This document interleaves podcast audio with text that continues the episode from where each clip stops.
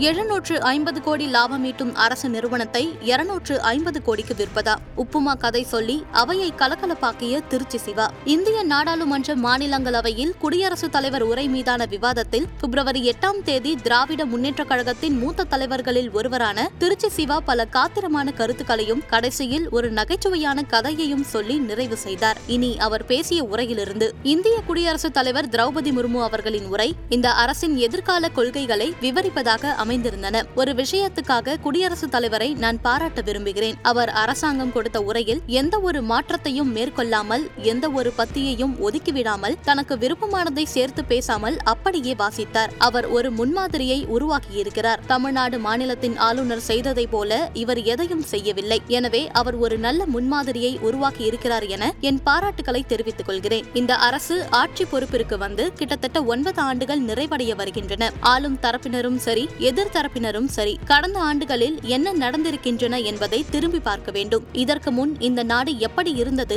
இன்று இந்த நாடு எப்படி இருக்கிறது என்பதை பார்க்க வேண்டும். முன்பு இந்த நாட்டில் பன்முகத்தன்மை மற்றும் அனைத்து தரப்பினரையும் உள்ளடக்கிய ஒருமைப்பாடு இருந்தது. தற்பொழுது இந்த நாட்டில் துன்ப நிலையும் மனிதர்களை ஒதுக்கும் நிலையும் நிலவுகிறது. முன்பு இந்த நாட்டில் ஒற்றுமை நிலவியது இன்று இந்த நாட்டில் எல்லாமே ஒன்றுதான் என்கிற யூனிஃபார்மிட்டி நிலவுகிறது. கூட்டாட்சி தத்துவம் மற்றும் மதசார்பின்மை கரைந்துவிட்டது. ஆட்சிக்கு எதிரான ஆட்சியாளர் மீதான எதிர்ப்புகள் குற்றமாக்கப்பட்டிருக்கிறது. ஜனநாயக தத்துவத்தில் எதிர்ப்பு என்பது ஒரு மிக முக்கியமான அங்கம். ஜனநாயகம் என்பது பெரும்பான்மையான மக்களின் சட்டம் அல்ல அது மைனாரிட்டி சமூகத்தினருக்கான பாதுகாப்பு என பிரெஞ்சு அறிஞர் ஒருவர் கூறினார். இந்த நாட்டில் மொழி ரீதியாகவும் மத ரீதியாகவும் மைனாரிட்டிகளாக இருக்கும் மக்களை ஒருவித பயம் சூழ்ந்திருக்கிறது. இந்த அரசு பணக்காரர்களுக்கு சாதகமான கொள்கைகளையும் ஏழைகளுக்கு எதிரான நடவடிக்கைகளை மேற்கொள்ளும் அமைப்பின் உருவமாக திகழ்கிறது. இரண்டாயிரத்தி நாற்பத்தி ஏழாம் ஆண்டுக்குள் சுயசார்பு நிலையையும் மனிதாபிமான கடமைகளையும் நிறைவேற்றும் அளவுக்கு இந்தியாவை கட்டமைக்க வேண்டும். நடுத்தர மக்களும் வளர்ந்து செழிக்கும் வகையிலான பாரதத்தை உருவாக்க வேண்டும் என குடியரசுத் தலைவர் தன் உரையில் குறிப்பிட்டிருந்தார். உலக அரங்கில் இந்தியா ஐந்தாவது மிகப்பெரிய பொருளாதாரம் என்று மார்த்தட்டிக் கொள்கிறோம். ஆனால் இந்தியாவில் இன்னமும் ஏழ்மை இருக்கிறது. நடுத்தர மக்கள் இன்னும் வளர்ந்து செழிப்படைய வேண்டும் என குடியரசுத் தலைவரை தன் உரையில் குறிப்பிட்டிருக்கிறார். பாரதிய ஜனதா கட்சியின் ஆட்சியில் பெட்ரோல் மற்றும் டீசல் எரிபொருட்களின் விலை கடந்த காலங்களில் எழுபத்தி எட்டு முறை உயர்த்தப்பட்டிருக்கிறது. கடந்த இரண்டாயிரத்தி பதினெட்டு முதல் இரண்டாயிரத்தி இருபத்தி ஓராம் ஆண்டு வரையான காலத்தில் மட்டும் சுமார் எட்டு லட்சம் கோடி ரூபாயை பெட்ரோல் டீசல் மீதான விலையேற்றம் மூலமாக மட்டும் வருமானம் ஈட்டியிருக்கிறது இந்த அரசு. சரி அடிப்படை எரிபொருள் மீதான வரி ஏற்றத்தின் மூலம் இத்தனை லட்சம் கோடிகளை ஈட்டிய அரசு அதை எப்படி செலவழித்தது? இதற்கு தகவல் அறியும் உரிமை சட்டத்தின் கீழ் பெறப்பட்ட சில தரவுகள் பதில்களாக வந்தமைகின்றன. இரண்டாயிரத்தி இருபது மற்றும் இரண்டாயிரத்தி இருபத்தி ஓராம் ஆண்டில் மட்டும் சுமார் இரண்டு லட்சம் கோடி ரூபாய் மதிப்பிலான மோசமான கடன்கள் தள்ளுபடி செய்யப்பட்டிருக்கின்றன. இந்தியா விவசாயத்தை சார்ந்து வாழும் மக்கள் அதிக அளவில் இருக்கும் நாடு. இந்த அரசு விவசாயிகளின் வருமானத்தை இரட்டிப்பாக்கும் என்று கூறியது. அப்படி எதுவும் நடக்கவில்லை. மாறாக உரங்களின் விலை அதிகரித்திருக்கிறது. யூரியாவின் விலை அதிகரிக்கவில்லையே ஒழிய ஐம்பது கிலோ கொடுக்கப்பட வேண்டிய இடத்தில் நாற்பத்தி ஐந்து கிலோ மட்டுமே கொடுக்கப்படுகின்றன. சில தினங்களுக்கு முன் துருக்கியில் ஏற்பட்ட நிலநடுக்கத்தின் காரணமாக சுமார் நான்காயிரத்தி ஐநூறு பேர் உயிரிழந்தனர். அதற்கு நம் அவை உறுப்பினர்கள் அனைவரும் தங்கள் வருத்தத்தை பதிவு செய்தனர். இதே இந்தியாவில் இரண்டாயிரத்தி இருபதாம் ஆண்டில் மட்டும் ஐயாயிரத்து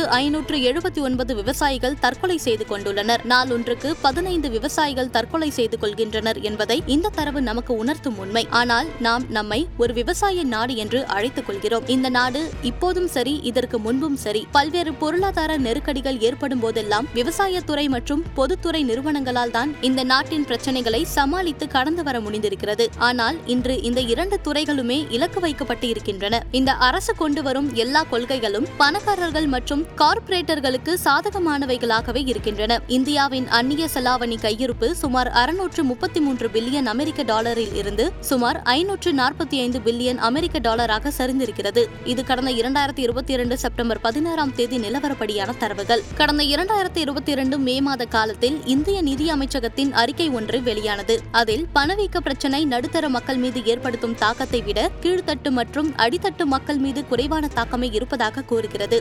ஆனால் அந்த காலகட்டத்தில்தான் இந்தியாவின் பணவீக்கம் ஏழு புள்ளி ஒன்பது ஐந்து சதவீதமாக இருந்தது. இது கடந்த தொண்ணூத்தி ஐந்து மாதங்களில் இல்லாத அளவுக்கு புதிய உச்சம் என்பதும் இங்கு குறிப்பிடத்தக்கது. அமெரிக்க டாலருக்கு நிகரான இந்திய ரூபாயின் மதிப்பு சரிவு நேரடியாக பணவீக்க பிரச்சனைகள் எதிரொலிக்கும். இப்பிரச்சனைகளை ஏழை மக்களை எதிர்கொள்வர் என்பதை பொருளாதாரம் குறித்து அதிகம் படிக்காத நபர் கூட எளிதாக புரிந்து கொள்ள முடியும். இந்தியாவின் ஜிடிபி உயர்கிறது பொருளாதாரம் வளர்கிறது என ஆட்சி அதிகாரத்தில் உள்ளவர்கள் கூறுகிறார்கள். ஆனால் ஒட்டுமொத்த ஒட்டுமொத்த இந்தியாவின் செல்வத்தில் சுமார் நாற்பது சதவீதம் செல்வம் இந்த நாட்டை சேர்ந்த ஒரு சதவீத மக்கள் மட்டுமே ஈட்டியிருக்கிறார்கள். கடந்த மூன்றிலிருந்து நான்கு நாட்களாக இந்திய நாடாளுமன்றம் செயல்படவில்லை. இதை நாங்கள் வேண்டும் என்று செய்யவில்லை. அது எங்கள் நோக்கமும் இல்லை. இந்திய நாடாளுமன்ற அவைகள் நல்ல விதத்தில் செயல்பட வேண்டும் என்றே நாங்கள் விரும்புகிறோம். அதற்கான பொறுப்பு வெறுமென எதிர்க்கட்சிகளின் கைகளில் மட்டும் இல்லை ஆளும் கட்சி தரப்பினர்களின் கைகளிலும் இருக்கிறது. இந்தியாவில் உள்ள பல்வேறு ஊடகங்கள் உட்பட பல தரப்பினரும் அதானி விவகாரத்தை தொடர்ந்து விவாதித்து வருகிறார்கள். அது குறித்து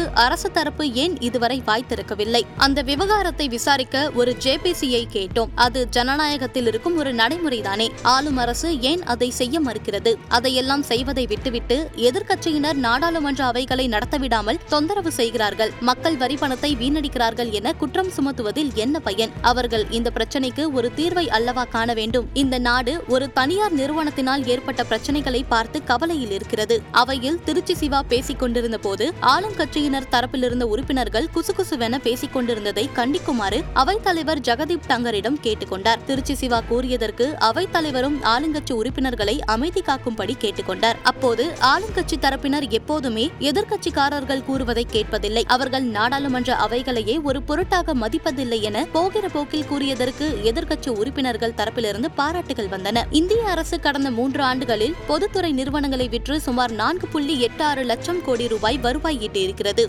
சிஇஎல் என்று அழைக்கப்படும் சென்ட்ரல் எலக்ட்ரானிக்ஸ் லிமிடெட் நிறுவனம் ஆண்டுக்கு சுமார் எழுநூற்று ஐம்பது கோடி ரூபாய் லாபம் ஈட்டி வந்தது. அவர்களிடம் சுமார் ஆயிரத்து ஐநூறு கோடி ரூபாய் மதிப்பிலான ஆர்டர்கள் கைவசம் இருந்தன. இப்பேற்பட்ட லாபம் ஈட்டக்கூடிய நல்ல அரசு நிறுவனத்தை இந்திய அரசு வெறும் இருநூற்று ஐம்பது கோடி ரூபாய்க்கு ஒரு தனியார் நிறுவனத்திற்கு விற்றுவிட்டது. இதில் கவனிக்க வேண்டிய மற்றொரு வேடிக்கையான விஷயம் என்னவென்றால் சிஇஎல் நிறுவனத்தை வாங்கிய தனியார் நிறுவனத்திற்கும் எலக்ட்ரானிக்ஸ் துறைக்கும் எந்தவித சம்பந்தமும் இல்லை. ஒரு கல்லூரியின் உணவகத்தில் தினமும் உப்புமா உணவு பரிமாறப்பட்டது. இந்த உணவு எங்களுக்கு வேண்டாம் வேறு உணவு வேண்டும் என மாணவர்கள் அனைவரும் கொந்தளித்து விடுதி காப்பாளரிடம் கூறியபோது யாருக்கு என்ன உணவு வேண்டும் என ஒரு வாக்கெடுப்பு நடத்தலாம் என்று கூறினர். அதன்படி வாக்கெடுப்பு நடத்தப்பட்ட போது ஏழு சதவீத மாணவர்கள் பிரெட் ஆம்லெட் வேண்டும் என்றனர். பதிமூன்று சதவீத மாணவர்கள் பூரி என்றும் பதினெட்டு சதவீத மாணவர்கள் உருளைக்கிழங்கு பரோட்டா என்றும் பத்தொன்பது சதவீத மாணவர்கள் மசால் தோசை வேண்டும் என்றும் இருபது சதவீத மாணவர்கள் இட்லி வேண்டும் என்றும் வாக்களித்தனர். இருபத்தி மூன்று சதவீத மாணவர்கள் உப்மா வேண்டும் என்று வாக்களித்தனர். இதுதான் இரண்டாயிரத்தி பத்தொன்பதாம் ஆண்டு மக்களவைத் தேர்தலிலும் நடந்தது. மாணவர்கள் அனைவரும் ஒற்றுமையாக இல்லாத காரணத்தினால் மீண்டும் உணவகத்தில் இருபத்தி மூன்று சதவீத பெரும்பான்மை வாக்கோடு உப்புமா நுழைந்துவிட்டது. வரும் தேர்தலில் அனைவரும் ஒன்றிணைந்து உப்புமாவை வெளியேற்றுவோம். நாம் ஒருங்கிணைய வேண்டும் ஒருங்கிணைவோம் என நகைச்சுவையாக தன் உரையை நிறைவு செய்தார் திருச்சி சிவா.